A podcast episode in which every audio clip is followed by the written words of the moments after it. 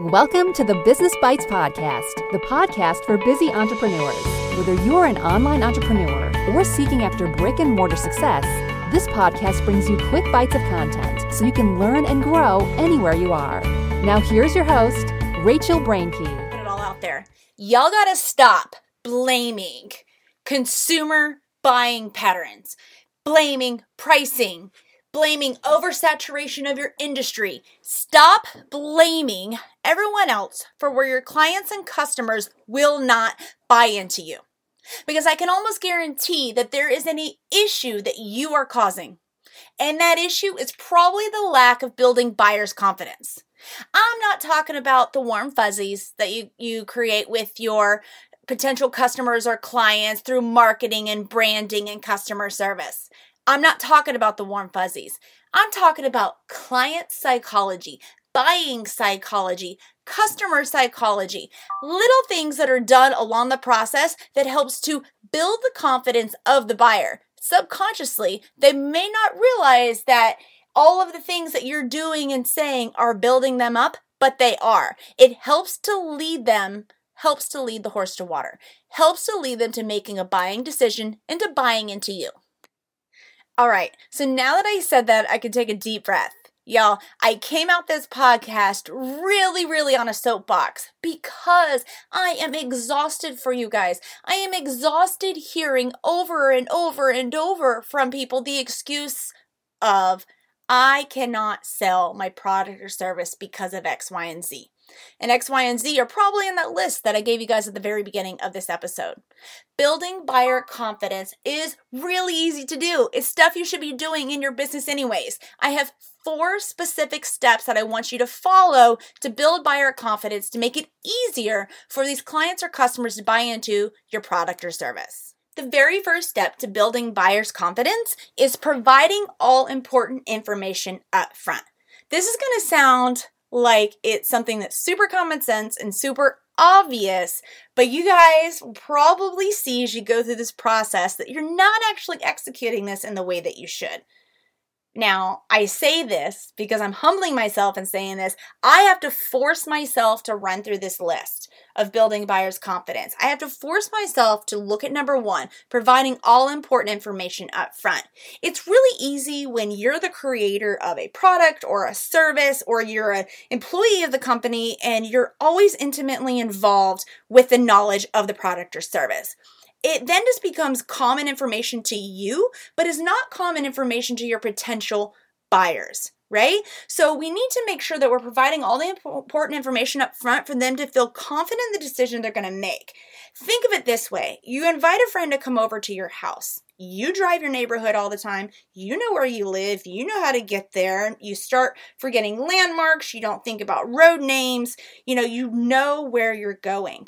You know which house to pull into without even looking at the number on the mailbox. You know the code to get into the house, right? Your friends who have never been to your house don't know this, and these are what your buyers are.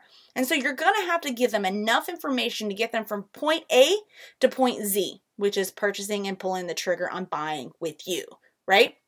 So we want to make sure we give them as much information to guide them so they feel confident on going through the process of finding your house. Because the thing about it is, too, think about the fact that so many houses now are built to look very similar. The facades look the same on the outside, relatively, especially if you don't go to that neighborhood all the time. And that's also what your buyers are doing. They're just seeing these facades that relatively look the same, but I can guarantee that most every house in your neighborhood is decorated some a different way than the other. They all, it smells a different way. The food tastes a different way. Just the whole aesthetic and feel is completely different. And what they're gonna you're gonna receive is completely different after you get past the facade. But you have to get them from getting in their car, driving to the neighborhood, finding the right house, and breaking through what looks like a similar facade to other homes, to other businesses, and so that you can pull them into what you're buying.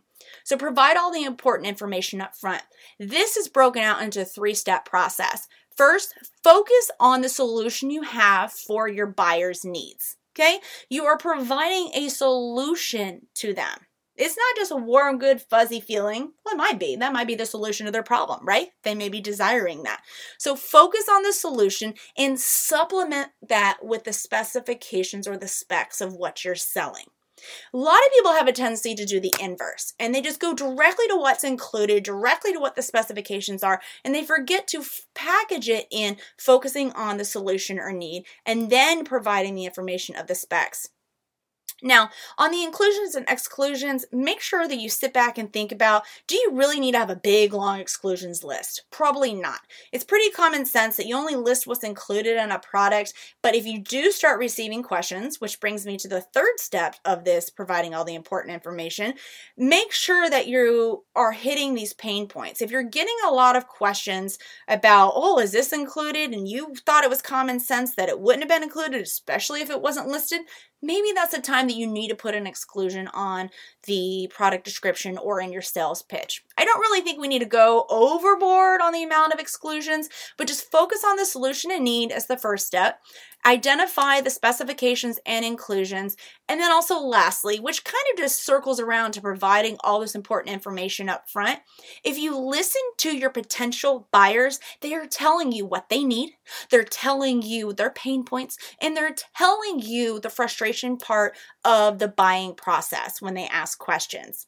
So let's first talk about they tell you the need. If you don't already know your client avatar and what their pain points and needs and all of that are, you need to go over to episode twelve, rachelbrainke.com forward slash EPI 12. It's the magic of the client avatar. Pause now, go over and do that, and then come back and finish listening to the rest of this episode. Because once you get really clear on your client avatar, their name, their needs, their wants, their desires, their likes, their dislikes, you're going to be able to focus on that solution and need, put the specifications of inclusions, and you're also going to be able to have a better lens to look through when you're reevaluating your sales process in building of this buyer's confidence.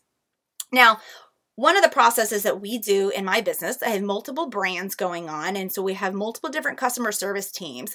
We have different client avatars, even though it may relatively be the same information and type of products and services. One of the workflow processes that we have is we listen to every communication that comes in, social media, email, anything like that, anything customer service that we touch our clients and we get questions and concerns from. We keep a running list with tally marks. Not really physical tally marks, well, they kind of are. We put them in an Excel spreadsheet so that we all can look at it. And every few months, we reevaluate these top pain points that our customers have, the top questions they're asking, because that's obviously a trip up and it's deteriorating their buyer's confidence. Because the more questions that a buyer has to ask, the le- their confidence starts breaking down, starts chipping off little by little by little by little. You don't want them to have to play the game of twenty questions, but when they do start asking questions, this is when you go back. You do this workflow like I just told you. Outline the top pain points, start making ticks, and at certain junctures in your schedule, start reevaluating how you can change the workflow process, how you can change the, I'm sorry, the sales process. If it's the product description, the sales pitch, is it what you're putting into social media marketing? These are the things that you need to do, and your buyers will tell you.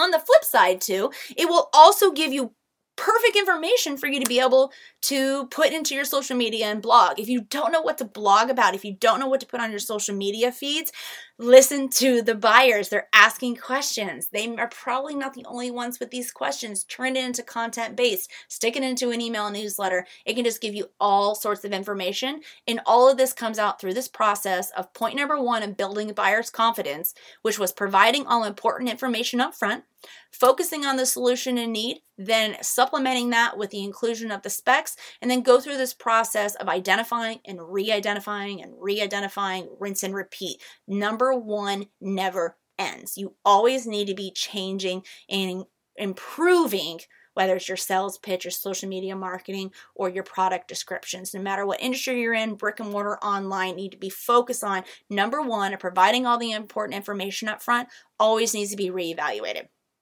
Number two, in building buyers' confidence, testimonials and social proof. I really don't need to say much more, I think, than that, but I'm going to go ahead and do it for you guys. testimonials and social proof. In this day and age of online reviews and online accessibility, where's everybody going? They don't really start Googling off the bat. They might, but it's almost always paired with reading of testimonials or social proof recommendations from other people. Include reviews on all of your products. Include testimonials on all your websites. Sprinkle testimonials into your social media feed. In fact, as I'm sitting here, I'm thinking, I am giving you guys the outline of your, well, we're going to go through four points, right? So we're on point number two. This is number two in your social media feed. You, I'm going to give you one, two, three, four. Then you can go one, two, three, four. Your whole I G feed is going to be filled up right then. Instagram feeds, uh, Facebook, Twitter. Go put something for number one, number two, number three, number four, and just rinse and repeat it all around. That will be hitting testimonials and social proof out there. I am going to throw a little tidbit about out here about marketing. Please do not incentivize testimonials and social proof reviews with like discounts or free products. If you do that, then you have to disclaim next to the testimonial and social proof every time that it's used. Oftentimes, it's just easier to ask for the testimonials and social proof and then reward your customers afterwards. You don't have to attach the testimonial incentive to it. That's an F T C regulation. Just keep that in mind. Number three on building buyer confidence. This is The number three point is I highlighted as credentials, but you could almost put what your mama says about you, right? If no one else in the world is going to talk about you, hopefully it's your mama who's going to talk you up. You need to be talking you up because your mama's probably not using your Instagram feed to sell your product. Your mama's probably not on your Twitter there in order to talk about you to sell your service, right? So you need to talk about your credentials. And this is very difficult for people who don't like to talk about themselves. This is very difficult for people who don't want to come across as arrogant. You know, you can be humble and still talk about your credentials and your qualifications and talk yourself up. Because if you don't do it, who else is going to? And if you don't repeatedly keep that into this workflow and this social media flow with all of these points to build buyers' confidence, your customers are not going to have that confidence built up.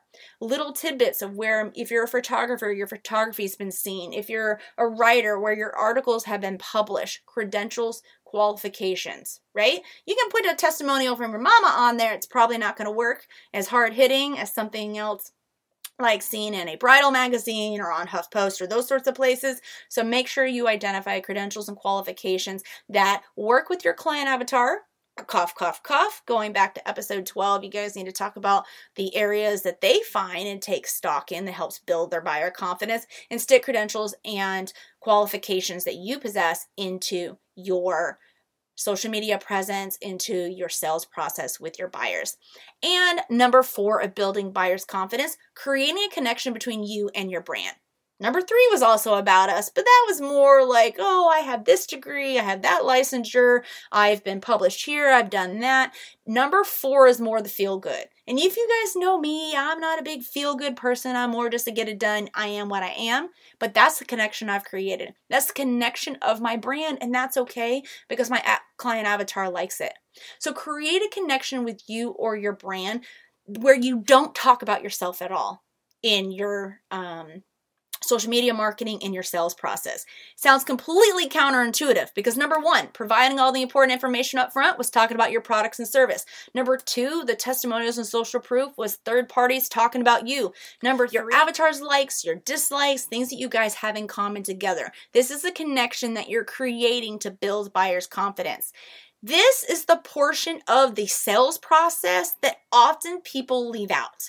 The other ones are easy. Writing up of a product description or a pricing sheet. Number two, getting this testimonials or social proof. And three, writing out credentials. Oftentimes people forget to include the connection of who you are as a person or who your brand is. Or on the other end of the spectrum, they focus all on this number four and they really slack on number one, two, and three. So identify where you fall into that process between these four points of building buyer confidence and get these created. Now, just a little homework for you guys to do. to implement one through four here, I want you to ask yourself the top ten things that you need to feel and know before purchasing what you are selling. And actually, you could take this question and put it out to your friends, put it out to past purchasers, potential purchasers.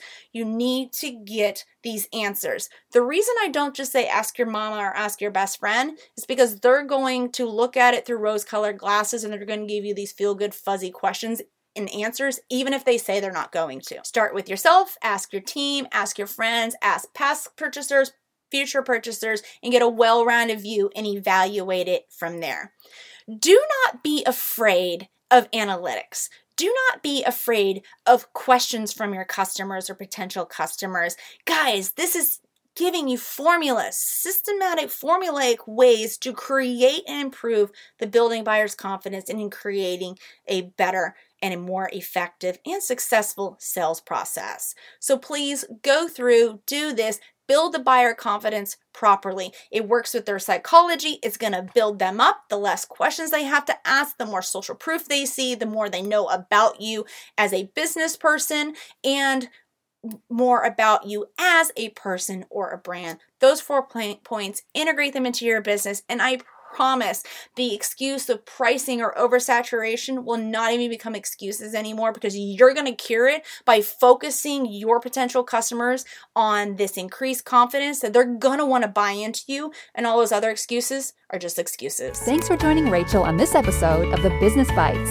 For show notes, a list of recommended tools, or referenced episodes, you can find them at business bites podcast dot com. Until next time.